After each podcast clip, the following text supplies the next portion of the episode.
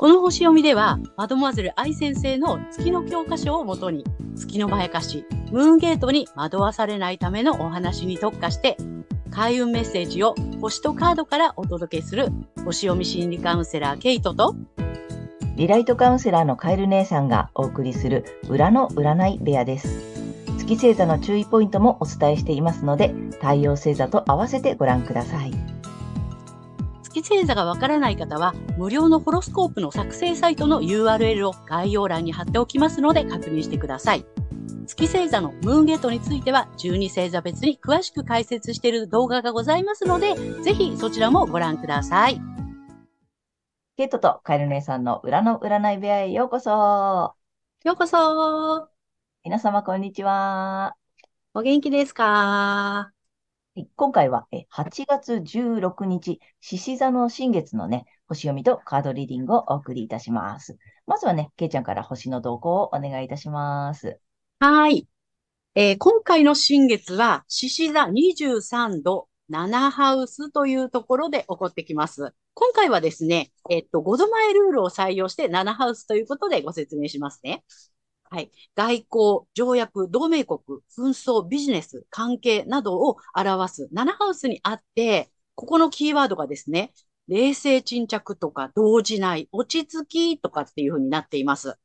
そして、えー、政府はですね、7ハウスのこれらの事象について、えー、国民が何を言おうが、忍耐強く成し遂げていく姿勢を崩さない、そんなイメージなんですね。ちょっとご利用しするような感じかなと思います。はい。で、一方、私たち国民は、そういうね、政府の姿勢を見ながら、自分にとって大切なこととか、内面のエネルギーに集中することに気持ちが向かっていきそうです。また、え交通、通信、情報、メディアなどを意味するサンハウスにある天皇星が、今回の新月にタイトな90度という角度をとっていて、新たなテクノロジーとか、びっくりするようなね、情報などが、もしかすると出てきて、この私たちの変革とか、革新とか変化っていうのを煽ってきそうなイメージです。そして、この、えー、お牛座の天皇星、そして、えー、乙女座の火星、ヤギ座の冥王星、この三つがですね、地のグランドトライン、えー、これがね、幸運の大三角形と言われてるんですけども、これを形成していて、さらに、魚座の海王星が火星の対極に、あの、ポジションがありまして、カイトですね。いわゆるタコ、別名、船の方というえ特別な配置を作っています。なので、このグランドトラインだけでは、なかなか動かなかったことに、穂がかかって、推進力が働くことになっていきそうです。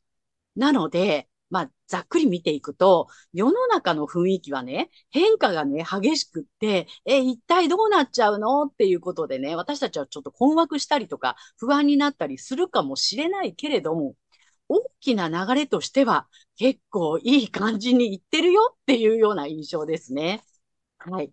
そして、個人的には、えー、前回の満月でね、アイディアや直感による、まあ、生活改善とか、新しいコンセプトを打ち出すということを促された後に、今回はですね、パートナーシップなどの対人関係のエリアにある太陽に、自分にとっての大切なこと、あるいはその内面のエネルギーに集中すること、まあ、高揚感ですね。まあ、ウキウキとしたり、これやりたいっていうね、熱いこう思い。そういったね、あの、あとは創造性、クリエイティビティを、もうなりふり構わず徹底して追求するっていうことを、促されていきそうです。そして私たちの気持ちもね、まあ、その獅子座っていうところでね、すごいこう、太陽のエネルギーをいただいて、そっちに向かっていきそうな、そんな流れになりそうです。はい。こんな感じかなと思います。はい、ありがとうございます。ありがとうございます。なるほど。あれだ、なんかちょっとあれだね、あの、この、あれさ、賑やかだよね。賑やかだよね。空が賑やかな状態だよね。そうです、そうです。で、あれ何？穂が張ってるのね。そうなの。すごいね、これ。とうとう、まあ、三角ができててもすごいのに、あの、うん、それ、それにもう一個、こう、なんていうの、タコみたいになってるよね。そうなんですよ。こうね、クイックイっていうね、あの、引き手がね、加わることによって、どんどん上昇するよとか、そう、推進力が増すよっていうような、ね、推進力が増して進んでいくよってことなんだね。そうなんです。で、それが現実的にってことなんだよね。地のグラントラインということでね。地星座の3点でできてる。ああ。うん。そうなんです。じゃあもうぐいぐいね。実的に、ぐいぐいいく、あ動いていきそうなあ。感じ。で、まあ、いろいろなんかこう、バタバタしたり、いろんな新しいニュースが入ってきたり、まあ、本当にど、うんね、新しい価値観が入ってきたり、どうなっちゃうんだろうって思うけど、まあ、あの、いい方向にはこう、行ってるよっていうことなんだね。うん。なんかね、そういうメッセージ。うん。第三感なんかね、ほんと、うん。夏っぽいというか、獅子座のエネルギーガンガンっていう感じがね。そうだね。であと、その、あれだよね、太陽の、まあ、パワー、ね、太陽が守護し、守護星なんだよね。そうです。の獅子座の季節でさらにってことだもんね。個人的にも、まあ、前回そのさ、あの、まあ、いろんなこう星座の流れの中で、やっと獅子座の季節に来たから、えーうん何打ち出していきましょう。自分のやりたいこと、動きたいこととか、行動を示していきましょうの、まあ、次の段階来てるから、うんさらに個人的にももっと集中させて、まあ、自分の、何、内面のエネルギーとかうん。を、えー高めていって、徹底的にって言ってたね。徹底的に。そうなんだよね。だから、う、内なる衝動に従って、もう、ガンガン打ち出していこうねっていう。うんうんうん内面のエネルギーに集中してねっていう。うんで、それに、まあ、獅子座のその太陽のパワーがうん。乗っか乗っかってるよ、みたいな。乗っかってるよ。そうですね。なるほど。なんかいい、いい感じの勢いのある夏になりそうだね。そうですね。うんはい、ぜひ参考にしていただきたいと思います。はいはーい。ということで、12星座に行きたいと思います。はい。では、今回の新月が水亀座さんにとってどんな新月なのかっていうことでお伝えしていきたいと思います。はい。水亀座さんが自分にとって大切なことに集中すること、内面のエネルギー、え高揚感や創造性、クリエイティビティなどをなりふり構わず徹底して追求することなどを促されるエリアは対人関係、パートナーシップ、結婚などをキーワードとするえ対人関係の領域です。えー自分の内側の高揚感、まあ、例えばドキドキとかワクワクとかウキウキっていうことですね。まあ、そういったことや、あとはひらめきからもたらされる創造性、クリエイティビティをなかったことにしないで追求してみてください。思いもよらなかった展開があるかもしれません。そして、さらに推進力を高める行動は、血縁や継承などにおける価値を見出していたことや、自尊心、プライドを捨てることになります。例えば、この血筋だからとか、遺伝的に優れていること、受け継いだことのプライドなどっていうのを一旦手放すことで自由になり、さらに可能性が広がっていきます。はい。そして、この時期のラッキーアクションですが、発展のキーワードは、えー洗練、物質的な満足感、上品、経済活動などです。え家庭内において、え美的センスを発揮して、インテリアやカーテンなどのファブリック、または食器や部屋着など品質の良いものを選んでいくことで発展のスイッチが入ってきそうです。ぜひやってみてください。はい。そして、金運アップの鍵ですが、対人関係やパートナーシップにおいて、リラックスを求め、自分に合った関係性を構築するという意識を持つことです。えユニークな対人関係が、さらなるご縁と縁、お金につながっていきそうです。はい。ということで、ここまでが太陽水亀座さんへのメッセージとなります。ここからは月水亀座さんへの注意ポイントになります。そして、えー月の欠損ポイントっていうことでね、お伝えしているんですけれども、え今回はですね、4つのエレメントということでね、お話をしていきたいと思います。えーエレメントはですね、火、地、風、水というね、この4種類になります。そして、このね、えっと、4つのエレメントには、実はですね、温度と湿度がありますよっていうことでね、今日はそのお話をしていきたいんですけども、えこのですね、えエレメントなんですけども、えー四体液説という人間のね、4つの体液、4つの種類のえ体液があるよというアリステ、アリストテレスがまとめたと言われている説なんですけども、え血液とか粘液、えー黄胆汁とか黒胆汁というね、この4つの要素がえ元になっているものになります。そして、えっ、と、水亀座さんはですね、風のエレメントということで、え風の性質なんですけども、え風の場合はですね、えー温度はですね、暑いんですね、ホット。そして、湿度の方は湿っている、モイストなんですね。ホットモイストということになります。はい。そして、まあ、心理的な部分ではですね、風は思考を重視するということになりますね。情感、感情よりも論理を重んじて、まあ、合理的にね、あの、頭で割り切って考えることができる思考の、えーまあ、考えるね、星座という、知性の星座というふうに言われています。はい。そして、えー月水亀座さんは、こちらがね、欠損しているポイントになるので、あまりそういったことにね、とらわれない方がいいですよというね、お話になります。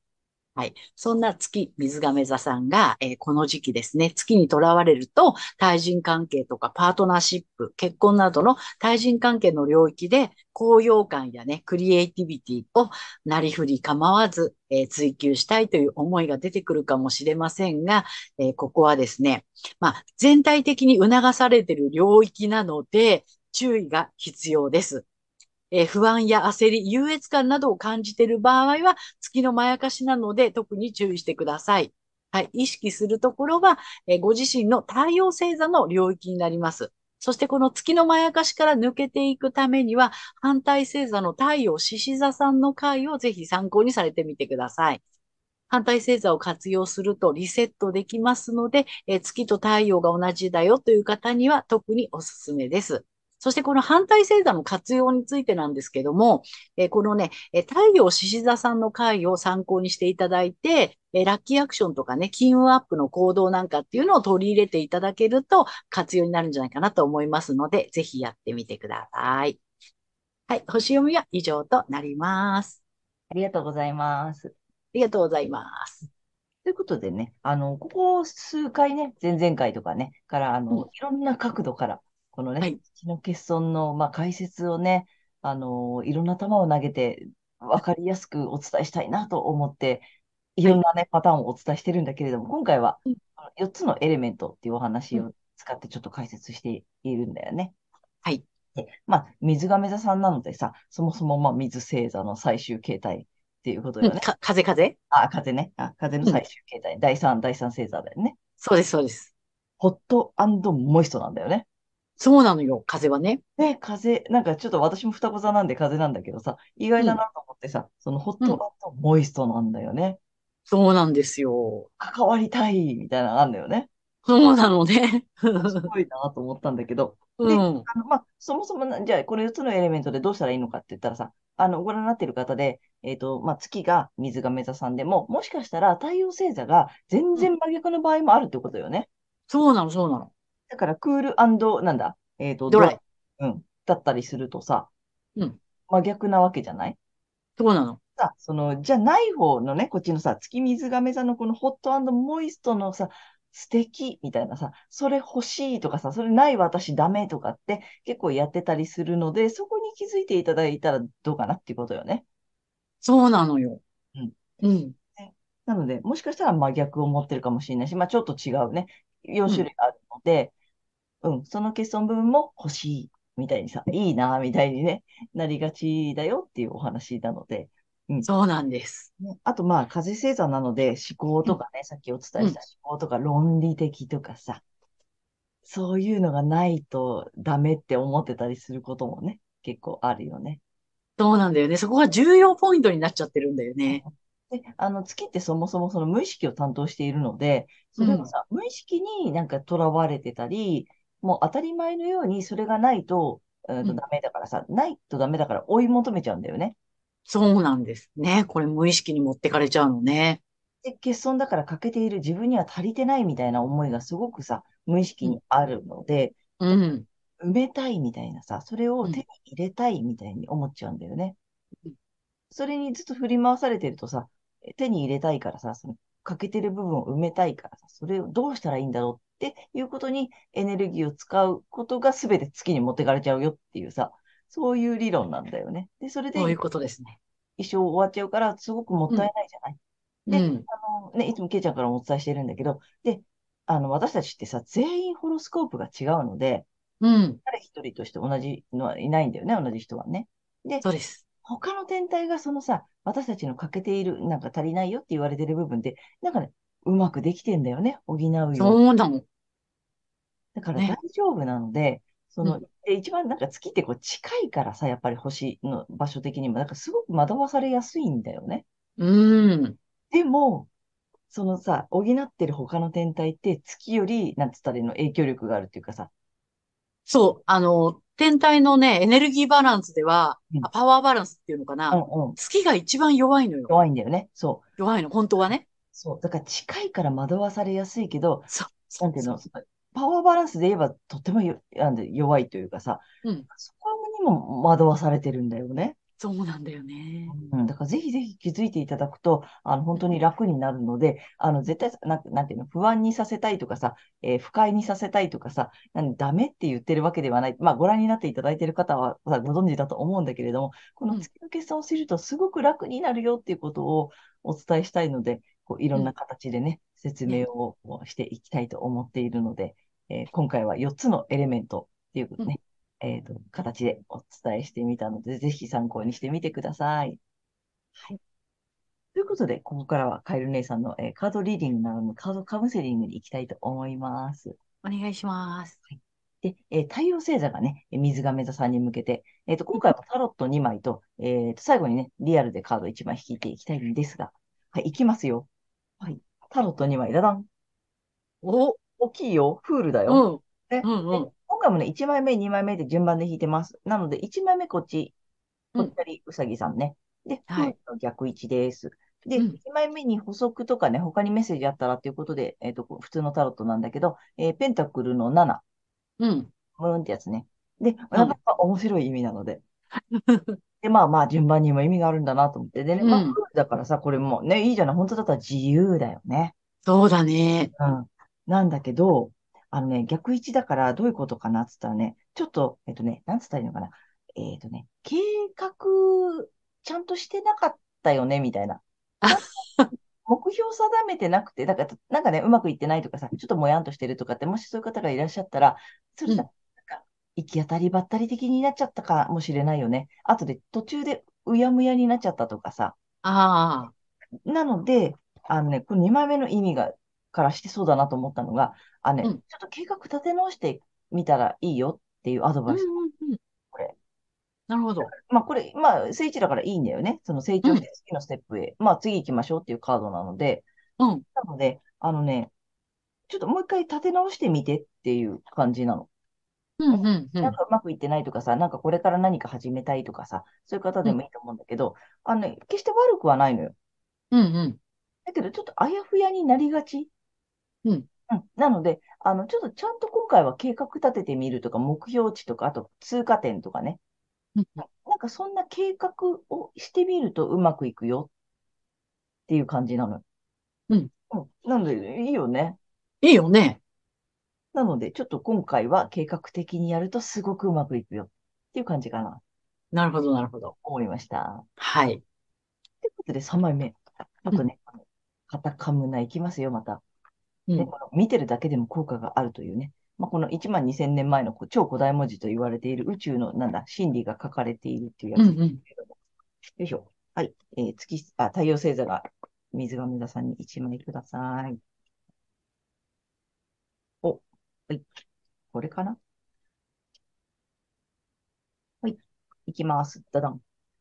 はい18種とこたちだってタイトルね。うんうん。とこたち。でね、えっと、こっちに出しておくので、あの、見てるだけでも効果があるのでね。で、読める方は内側から、えー外側に向けて読んでいただけると効果があると言われています。18種。とこたち。あ、うん意味がね、生命の源。おー。えっと、カードの意味を読んでいきます。うんはいあなたの思い癖に気づいてくださいとカードはつけています。この世界は二元性なのです。それが宇宙の物理です。うん一つの事象に陰、陰陽どちらもあるのです。それらはあなたの中にあります。あなたはどちらも選ぶことができるのです。とカードは言っています。世の中とはこういうものだ。こうしなきゃいけない。えー自分は理解されないなど、自分をあま、憐れむことをやめてください。それが自分の思い癖であると気づくと、あなたは反対の思い癖を選ぶことができるのです。なるほど。です。二元性なんだよね。だからさ。うん。うん。ある、ないなんだよね。そうだね。ないと思っていたらないになっちゃうし、あると思うとあるになるし、うん、それが全てに通じているので、やっぱりね、この全て自分で世界を作ってるんだよっていうことよね。うん。だから、そう思い癖とかさ、刷り込みで信じちゃってるもの？うん。あの、偏った価値観をさ、反対側もあるっていうことを知っていくってことね。うん。なるほど、なるほど。面白いね。うん。もう、やっぱ本当宇宙の真理なんだよね。まさにそうだね。なので、ぜひね、あの、本当眺めているだけでも効果があると言われているのでね、ぜひぜひ、あの、参考にしてみてください。ということで、カエルネさんのカードカウンセリング以上となります。ありがとうございました。はい。ということで、えー、今回は8月16日、獅子座の新月から、えー、8月30日までのね、星読みとカードリーディングをお送りしました。で、皆さんご自身の太陽星座の回をご覧いただいていると思うのですが、ぜひね、あの月星座も調べていただいて、その注意ポイントもご覧になってみてください。また、月のまやかしから抜けるために反対星座も、えー、参考になさってみてください。ということで、えー、次回の放送、けちゃん、次回は？はい。8月31日、え魚座の満月となります。で、これがですね、レアなブルームーンになります。8月2回目ってことなんだよね。そうなの。なので、うん。珍しいというかね、特別な満月なのかな。はい。はい。ということで、8月31日の分を次回お送りいたします。で、あとチャンネル登録やグッドボタンなどいつもありがとうございます。えー、とても励みになっておりますので、これからもよろしくお願いいたします。ありがとうございます。はい。私たち二人の個人鑑定の詳細やブログ、えー、公式 LINE などの URL は概要欄に載せてありますので、そちらもぜひよろしくお願いいたします。ということで、えー、皆様素敵な2週間をお過ごしください。では、また次回ね。ありがとうございました。ありがとうございました。